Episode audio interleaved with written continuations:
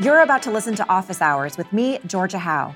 This is a weekly companion series to PragerU's popular five minute videos, where I explore various political and cultural topics with PragerU experts, asking questions and digging deeper to bring you perspectives that you may not hear in a traditional college classroom. To watch the video version of this series, click on the link in the description or go to dailywire.com.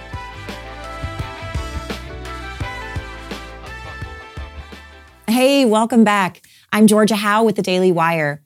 Over the past year, we've seen waves of parents begin to speak out at their local school board meetings about concerning content being taught to their kids, from pornographic reading material to radical racial and gender ideology. Some observers of the education movement are pointing to what they call the Howard Zinnification of the education system as a potential factor in this. So, who was Howard Zinn? And how has his landmark work, A People's History of the United States, impacted Americans' outlook on America? Today, we talk to one of those observers. Dr. Mary Grabar is a resident fellow at the Alexander Hamilton Institute for the Study of Western Civilization and the founder of the Dissident Professor Education Project. She spent quite a bit of time breaking down and digesting Zinn's work and has written a response titled Debunking Howard Zinn. She joins us today. Let's jump right in.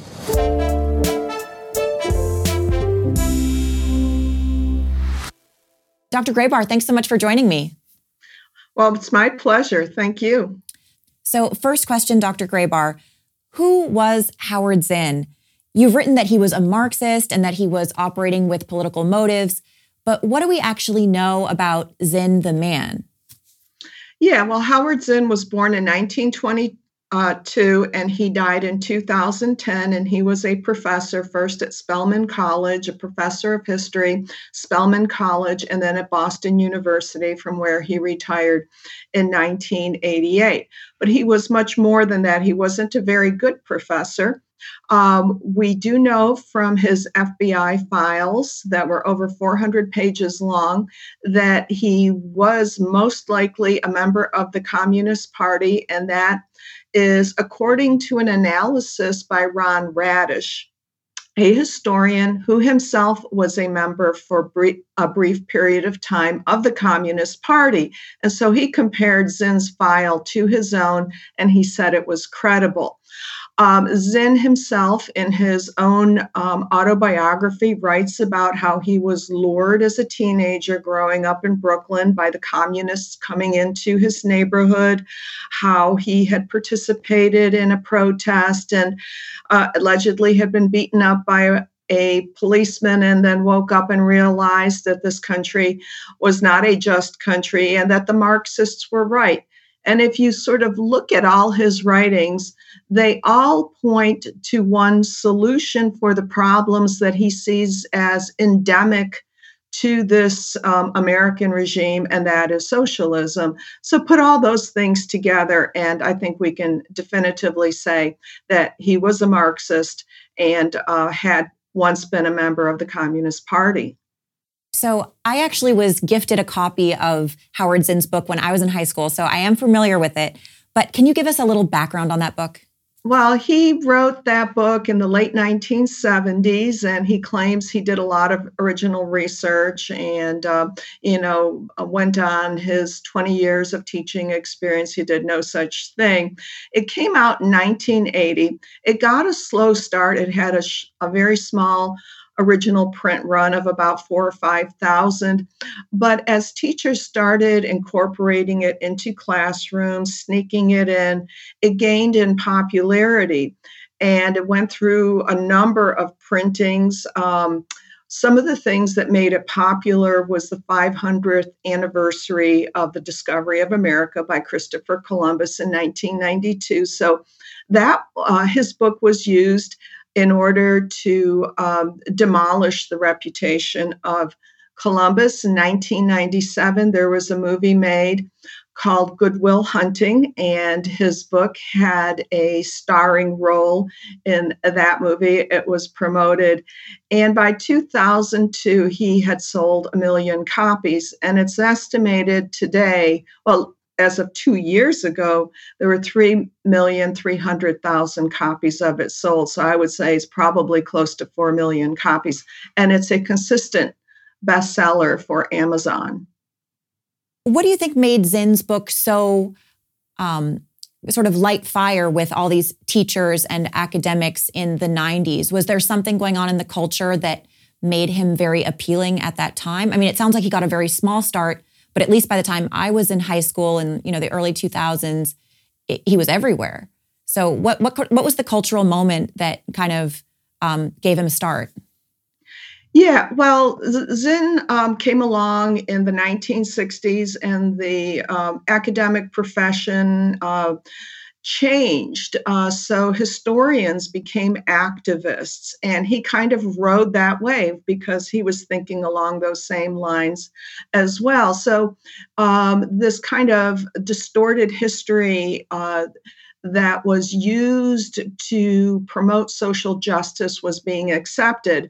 Um, most of it wasn't quite as distorted as Howard Zinn's, but um, teachers uh, also were being radicalized. And students uh, allegedly liked it because it made them feel very smart, like they were refuting the history of their parents and their grandparents. It's like the main character in The Catcher in the Rye. It made them feel like they were smarter than the adults in the room. And so teachers exploited that sense. And um, Howard Zinn eh, has a writing style that really emotionally captures um, people, especially young people who are idealistic and who uh, tend to be skeptical of their elders. So you assert that he really takes some creative license with history and he distorts some facts to the point of being 180 degrees different from at least other historians' understanding of them. Can you give a couple of examples of just how much license Zinn takes in his interpretations of history?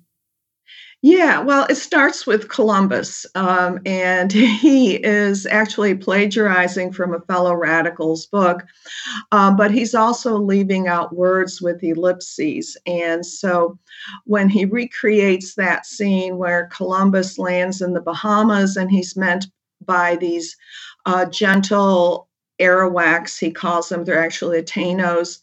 Um, he writes down in his logbook that he immediately felt that um, you know we could make uh, they would make fine servants. He doesn't indicate that he that Columbus was actually referring to um, what he saw as the warring tribe because these um, Tainos had scars on them. They were being um, attacked by the Caribs. And so he misrepresents that. And um, he leaves out two days worth of log entries in that one ellipses. He leaves out such things that we could make them uh, free and convert them to our faith more by love than by force. So Christopher Columbus uh, was concerned about saving their souls. He uh, he felt he had a mission, and he expressed his admiration and affection for these natives. Um, Zinn presents him as wanting to enslave them, um, as uh, chopping off their hands, as raping and pillaging, and Christopher Columbus did no such thing. Um, some of the Spanish uh, who were with him did those things against his orders, but um, Zinn resents Christopher Columbus as doing that himself.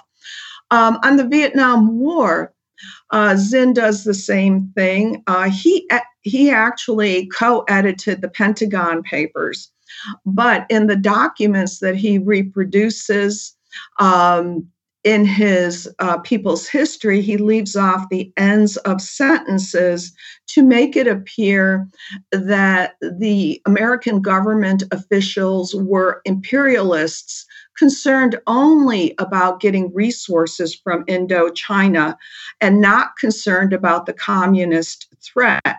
So, what he leaves off at the ends of those sentences are words that indicate that these are resources for the region and that the communists would be the imperialists. Um, he does that also with a book by Douglas Pike about the Viet Cong. Douglas Pike talks about their communication strategies. He uses that phrase, but the communication strategies he makes explicit are agitprop and terror. And Zinn makes uh, him out to be saying that the Viet Cong were teaching the villagers in South Vietnam how to communicate and how to organize politically, the exact opposite of what Douglas Pike was saying. Um, so uh, they were not community organizers helping the South Vietnamese. Douglas Pike's actually accused them of genocide. So, who was the original audience that Zinn was writing for? Was his original plan to write for high school students, sort of kids who are in their formative years, or was it for adults originally? I think he wrote it um, for both. He um, he patterned it on um, the format of textbooks you know, chronologically. He said he was originally going to organize it by various groups, such as, um, you know, Indians, um, uh, slaves, women, uh, you know, workers, and so forth. But he patterned it on the format of textbooks. So I, I do believe he did intend it to be used as a textbook, um, but it's also become popular with just general readers who want to read a one volume history of the United States. Now, regardless of how much we agree or disagree with Zinn's conclusions, I think most people recognize that he was an extremely effective agent for promoting his political ideas and getting um, the message out to the masses. So, what can we learn from him in that regard? Yeah, um, well, I would encourage all parents to look at their children's reading material. And most people who have any kind of love for this country or have any sense of, um, you know, real history will open Zinn's book and say, this is just a very hateful document. And if you read it and it seems very one sided and is presenting all, groups of people as either all evil or all good. Um, you know, take a look at it. Um, you know, look at uh, how it's written. Howard Zinn's book is written with a lot of leading questions, which makes the reader believe that he is coming to his own conclusion. Um, so he's ve- a very skillful propagandist.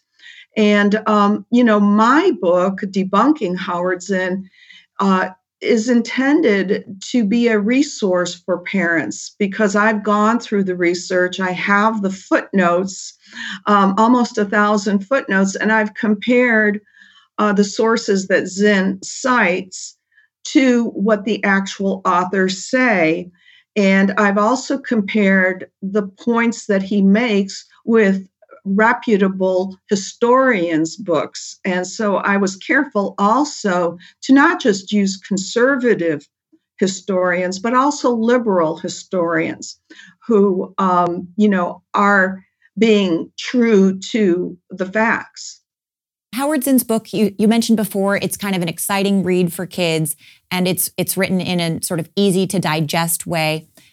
Is there an alternative out there that is um, well written and engaging for kids that does give a long term history of the US that you might recommend as an alternative that is more uh, true to the facts? Well, yes. Uh, there was a book that came out a couple years ago called Land of Hope by Wilfred McClay. And um, he has a very nice writing style. It's very even handed, it tells a story. And one of the reasons that Zinn's book became so popular is that textbooks are written by committees and they're so dry. There's no storyline, there's no point of view. And I think Land of Hope uh, provides a great alternative, especially for high school students. All right. Well, Mary, thank you so much for coming on. This has been this has been wonderful. Where can people find you online if they want to follow you, follow your work? Yeah, well, um, I have a website, uh, marygrabar.com, and I also have my nonprofit, dissidentprof.com. And if you go to dissidentprof.com, you can sign up for my newsletter, and um, I announce when I have articles or when I'll be speaking. Um, so those are two great places, two ways to reach me, or you can reach me through the Alexander Hamilton Institute at theahi.org. Dr. Grabar, thank you so much. This was great. Thank you. All right, folks, that's the end of today's office hours. If you enjoyed this conversation with Dr. Grabar, make sure and go check out her recent PragerU video called Howard Zinn and the book that poisoned a generation. Until next week, I'm Georgia Howe. Thanks for tuning in. If you'd like to see the video version of this show, or if you haven't seen this week's PragerU five minute video, make sure to click on the link in the description below or head over to dailywire.com. We'll see you next Monday for a new interview with another PragerU presenter.